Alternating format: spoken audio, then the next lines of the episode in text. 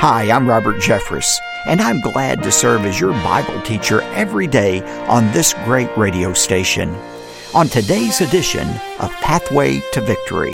You know, if we're going to defeat Satan's real plan to destroy our life. By the way, how many of you believe what the Bible says, that Satan does have a plan to destroy your life? If you believe what God's Word says, that he has a scheme, he has a method, it's personalized to destroy your life, the best way to defeat that plan is to recognize what strategy he's using with you right now. Welcome to Pathway to Victory with author and pastor Dr. Robert Jeffress. You know, there are days when we just don't feel like going to church or reading our Bible, but those are the times that we need God the most because it means that we are under spiritual attack. Today on Pathway to Victory, Dr. Robert Jeffress reveals Satan's plan to turn our hearts away from God. Now, here's our Bible teacher to introduce today's message. Dr. Jeffress? Thanks, David, and welcome again to Pathway to Victory. Look around you.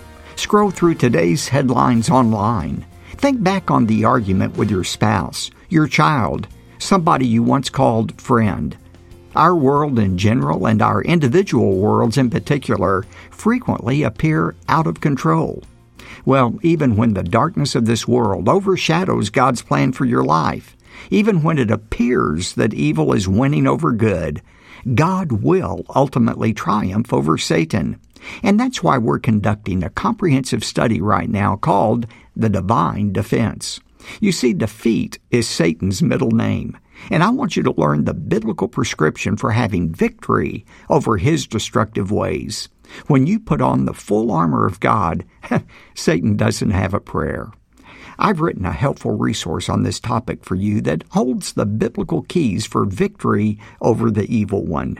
And when you give a generous gift to support the ministry of Pathway to Victory, I'll send you a copy of my best-selling book. It's titled The Divine Defense, 6 Simple Strategies for Winning Your Biggest Battles. And as an added bonus, I'd also like to send you a helpful brochure with 7 strategy points from Ephesians 6, providing biblical instruction on how to defend yourself against spiritual attack. The brochure is titled Equipped for Battle, and a copy is yours along with my book, The Divine Defense, when you give a generous gift to Pathway to Victory. I'll say more about the book and other resources later on. But right now, let's dig further into this subject together. I've titled today's study, Blueprint for Your Destruction. Do you realize that you have an enemy, an adversary, who is absolutely intent on deceiving you about his power or lack thereof? And not only does Satan have a devious objective to destroy everything valuable to you, he also has a strategy to fulfill those objectives. Look at Job chapter 1, verse 1, where we see Satan using discouragement to humiliate God before all of his creation. Job 1, verse 1 says, "There was a man in the land of Uz whose name was Job, and that man was blameless, upright, fearing God, and turning away from evil." And then we get a glimpse at the drama behind the drama that's going on in heaven. God, pointing to earth, directed Satan's attention to this main character on the stage named Job. Look at verse 8. "Then the Lord said to Satan, 'Have you considered my servant Job? For there is no one like him on the earth, a blameless, an upright man, fearing God and turning away from evil.'" So God granted Satan limited permission to attack his servant Job. Look at verse 12. "Then the Lord said to Satan, 'Behold, all that Job has is now in your power. Only do not put forth your hands on him.'" That is, don't kill him. So Satan departed from the presence of the Lord.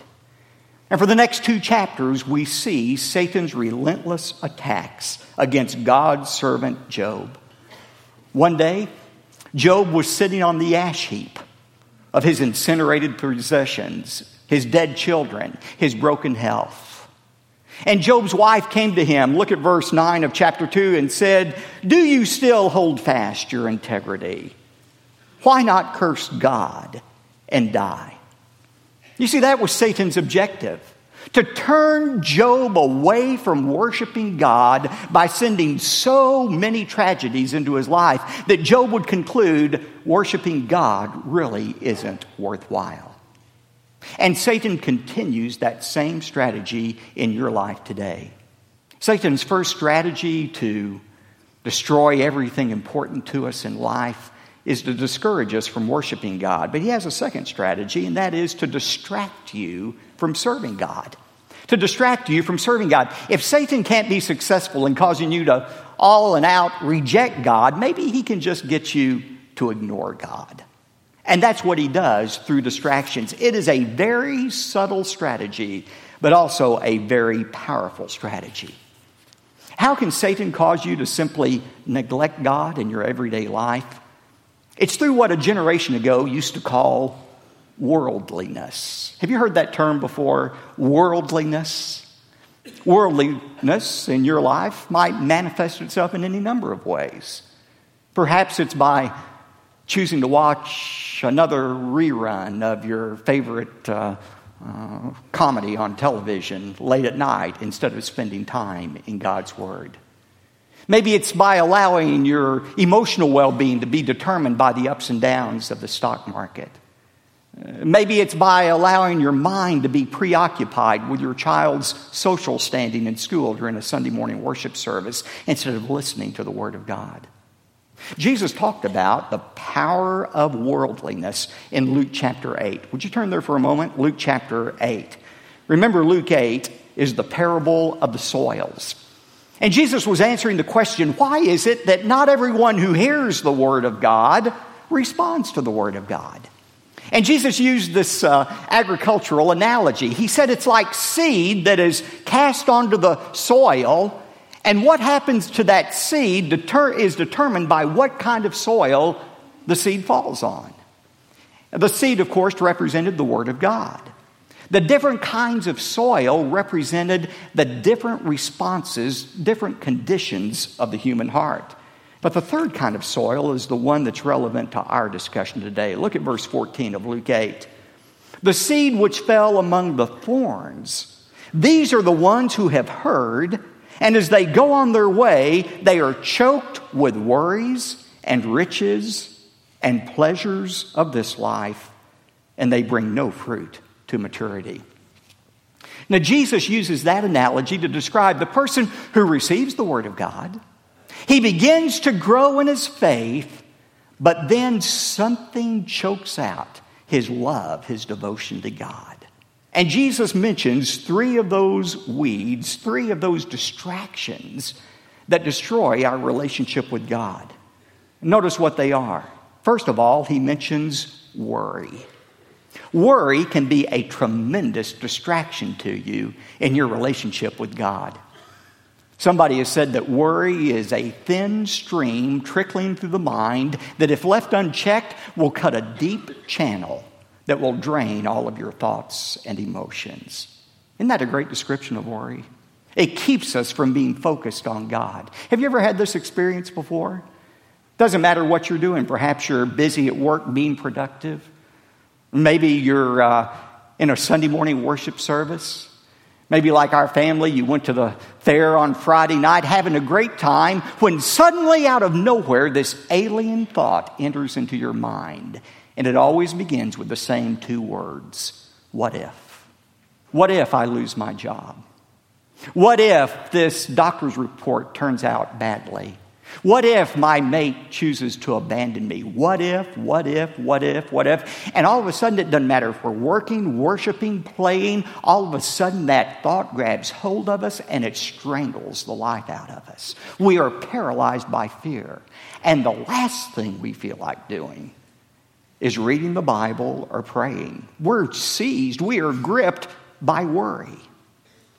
Now, where does that emotion of worry come from? 2 Timothy 1:7 says, "For God has not given us the spirit of fear, but of love, power, and of a sound mind." So if it doesn't come from God, where does worry come from? Here's a hint. I read a story recently that said that a study showed that 92% of all of the things we worry about never come true. Did you know that? 92% of the things we worry about never come true. They are lies. They are deceptions. John 8:44 says, Satan is a liar, and he is the father of all lies. So what he wants to do, if he can't cause you to out and out reject God, he wants you to be distracted from God by wrapping his tentacles around your emotions and thoughts through worry. That's what Jesus is talking about. He's talking about a Christian who is choked to death by the worries of this world. He has a second distraction that he uses, and that is riches. Jesus talked about worries, and then he talked about riches. Now, I know what you're thinking. Most of you are thinking, well, at least that doesn't apply to me. Of all the things I worry about, having too much money is not one of them. You might want to think again. See, the fact is, even though you may not have a six-figure income or a seven-figure net worth, compared to the rest of the world, almost every one of us in this room is wealthy. The fact is, if you have a roof over your head tonight, if you know where your next meal is coming from, if you have more than two changes of clothes, you are wealthy by the world's standard. But even if you don't accept that proposition that you're wealthy, what I want you to understand from what Jesus is saying is, it's not only having too much money that can be a distraction in life and in your relationship with God. Having too little money can also be a powerful distraction in life. In fact, we all know the verse, Matthew 6:24, you cannot serve God and money. Have you ever heard that before? You cannot serve God and money. What most people don't realize is when Jesus preached that truth, he wasn't preaching to wealthy people. That's part of the Sermon on the Mount. It was given to the Christ followers, to the multitudes, to the poor people who populated the earth. Jesus said to the poor people, you cannot serve God and money. And that's seen in the next verse, Matthew 6:25, when he said, for this reason, I say to you, do not be anxious about your life, as to what you will eat or what you will drink, nor for your body as to what you will put on. Is not life more than food, and the body more than clothing? Jesus wasn't speaking to people who had too much. He was speaking to people who had too little in their minds, and they were worried about where their next meal was coming from, how they were going to feed themselves or clothe their children. And he said, you need to understand that this over-concern about money can strangle out your love for God.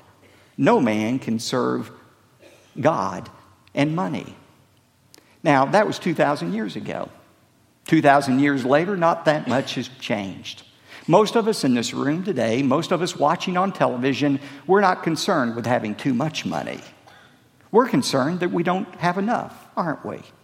That we're not going to have enough to take care of ourselves and our family. And by the way, the financial industry spends hundreds of millions of dollars to feed that fear that we're not going to have enough. Financial investment advisors tell us that unless we've accumulated millions of dollars by the time we reach age 65, we're destined to eat oatmeal the rest of our days. So we're overwhelmed by fear. Or the insurance industry tells us, unless we take out these expensive nursing home policies, we're destined to be bankrupt in our senior adult years. Or our young parents are told early on, even before they had their first child, that you better start setting aside thousands of dollars every month for your future children's education, or they're going to be uneducated idiots the rest of their lives. You won't be able to afford an education for them. Now, the truth is, there is good, sound financial planning that we ought to engage in. But when it is rooted in fear, paralyzing fear that we're not going to have enough, it becomes a distraction to us from serving God. More than 100 years ago, the French historian Alexis de Tocqueville spent time here in this country observing our way of life, and he came to this conclusion. He said, I know of no other country where the love of money has such a grip on men's hearts as the United States. That's why a concern for money, not just having too much, but having too little, is an enemy to our faith. Paul said it this way in 1 Timothy 6:10. Remember what he says? He said, for the love of money. He didn't say for money. He said the love of money, the obsession with money, is the root of all sorts of evil. And some, by longing for it, have wandered away from the faith and pierced himself with many a pang. Jesus mentions a third distraction from our relationship with God. He talked about worries. He talked about riches. Thirdly, he talks about the pleasures of this life. Now, hear me very clearly here. Jesus is not condemning pleasure. God meant more for us than simply to endure this life. He wants us to enjoy life. And pleasure, when engaged in the right way, can actually draw us closer to God. Now, Satan understands that. He understands the power of pleasure to make us love God more and to be more thankful to Him. So what Satan wants to do is to pervert, to twist God's plan for pleasure. And he does so by having Christians go to one of two extremes when it comes to this topic of pleasure. One extreme is to abstain from pleasure. That is, we get to this point in our spiritual life where we say, I'm going to really be sold out to Jesus Christ, so I'm going to give up everything enjoyable in my life. I'm not going to waste 30 minutes watching an inane television program, even though I enjoy it. I'm going to give up television. And I'm going to give up eating Mexican food, even though I love Mexican food. I want to draw closer to God, so I'm going to give up Mexican food. And I'm not going to buy myself anything that I don't need. Even if I see a shirt or a dress that I want, and even though I have the money to buy it, and even though I want to do it just for the sake of doing it, I'm not going to be wasteful like that. I'm going to abstain from all pleasure in life. And when we do that, we don't realize we are playing into the enemy's plan to destroy our life. God doesn't want us to abstain from pleasure. The fact is, pleasure is a part of His plan for our life. C.S. Lewis recognized that. Remember his book, The Screwtape Letters? It's the correspondence between the senior demon Screwtape and his neophyte nephew demon. And he talks to him about the enemy, talking about God and His plan. Listen to what Uncle Screwtape says to his nephew about pleasure. He said, "Never forget that when we are dealing with pleasure in its healthy and normal and satisfying form, we are in a sense on the enemy's ground," talking about God. "I know we have won many a soul through pleasure. All the same, it is God's invention, not ours. He made the pleasures. All of our research so far has not enabled us to produce one. All we can do is to encourage the humans to take the pleasures which our enemy has produced, to take it at times or in ways or degrees in which he has forbidden." Pleasure is a part of God's plan for your life. Remember what Solomon said in Ecclesiastes chapter 2, verses 24 and 25. He said, "There is nothing better for a man than to eat and to drink and to tell himself that his labor is good. This also I have seen, that it is from the hand of God. For who can eat and who can have enjoyment without Him?"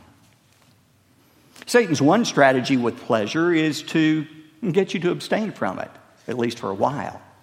But if he can't succeed there, then the other extreme is to overindulge in pleasure. That is, to make it the focus of your life. And that's the extreme of most Americans today. Last year, Americans spent more than $500 billion on the pursuit of pleasure. Lake houses, vacations, sports activities, all of these things in order to try to wring a little enjoyment out of the brief life we have here on earth. Now, here's the problem when we overindulge in pleasure, especially those of us who are Christians. The fact that we concentrate so much on traveling and vacationing and sports activities, all those things keep God's people in perpetual motion. So that finally, when Sunday comes, we are so exhausted we can't even drag ourselves and our children to church. We are worn out from entertaining ourselves to death. And that's the downside of pleasure. It becomes a distraction in our relationship with God. The Apostle Paul warned against that extreme in 2 Timothy 3, verses 2 and 4. He warned about those who have become lovers of self and lovers of pleasure rather than being lovers of God. Pleasure can be a distraction, a powerful distraction in your relationship with God. And maybe some of you here today, you don't vacation that much. You don't take out-of-town trips. You're not involved in that many sports activities. But maybe, just maybe, you're working yourself to death right now. You don't feel like you have time for the things of God because you're working yourself to death planning for that magical age of 65 when you can enter the golden years known as retirement. A period of time in life when you can spend the final 20 years of your life doing nothing more productive than waking up each day and saying, how am I going to entertain myself today? May I remind you, retirement is not a biblical concept.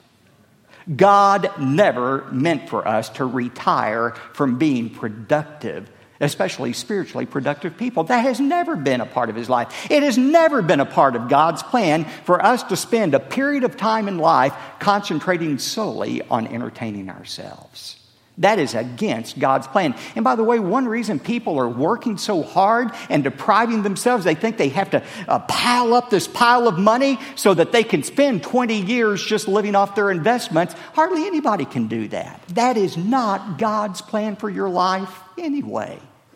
When you spend any period of time, whether it's 6 months, a year, or 10 years, focused solely on yourself, you are sowing the seeds for spiritual destruction in your life. Now, I'm not saying you have to keep working at the same job you worked at all of your life until the day you drop. What I am saying is God wants every part of your life, every period of your life, to be God-focused, others-focused, and not self-focused.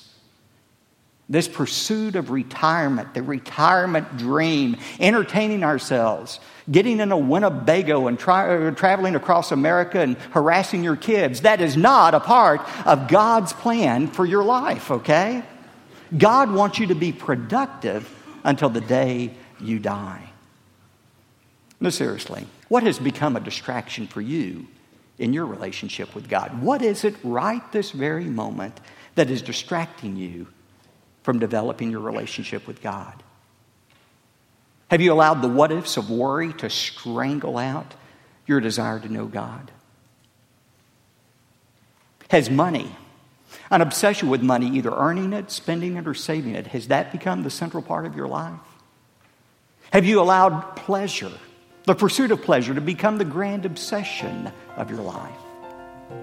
You know, if we're going to defeat Satan's real plan to destroy our life. By the way, how many of you believe what the Bible says, that Satan does have a plan to destroy your life? If you believe what God's Word says, that he has a scheme, he has a method, it's personalized to destroy your life, the best way to defeat that plan is to recognize what strategy he's using with you right now.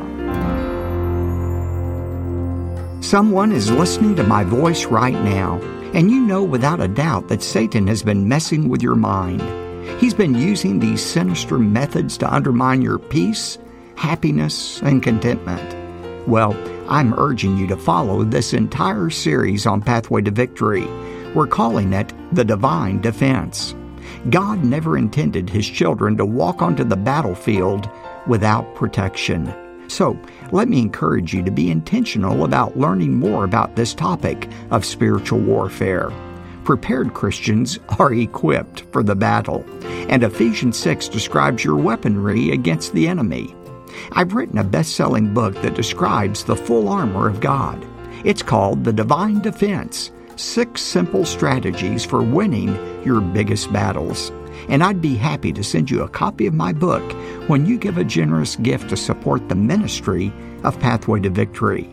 In addition to receiving my book, you'll have the satisfaction of knowing that your generous gift is truly making a difference.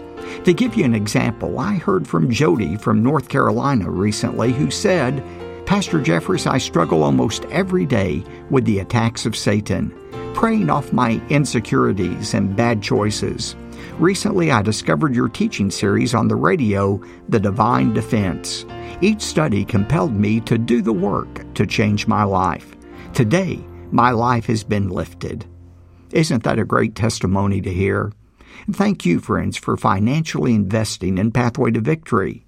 Because of your gifts, we're reaching people just like Jody and countless others, allowing God to pierce the darkness with the light of His Word. David? Thanks, Dr. Jeffress. You're invited to request a copy of Dr. Jeffress's best-selling book, The Divine Defense, when you give a generous gift to support the ministry of Pathway to Victory. Just call 866-999-2965 or go to ptv.org. Now, when your gift is $75 or more, we'll also send you, in addition to the book, this month's teaching series on CD and DVD. It's also called The Divine Defense.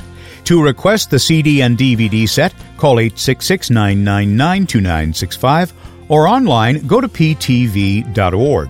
Or you're always welcome to write. Address your envelope to P.O. Box 223, 609, Dallas, Texas, 75222. Again, that's P.O. Box 223, 609, Dallas, Texas, 75222. I'm David J. Mullins. Join us again next time when Dr. Jeffress shares Satan's third and perhaps most dangerous tactic in his plan to ruin our lives. It's a message called The Temptation Equation. You can hear that right here Friday on Pathway to Victory. Pathway to Victory with Dr. Robert Jeffress comes from the pulpit of the First Baptist Church of Dallas, Texas.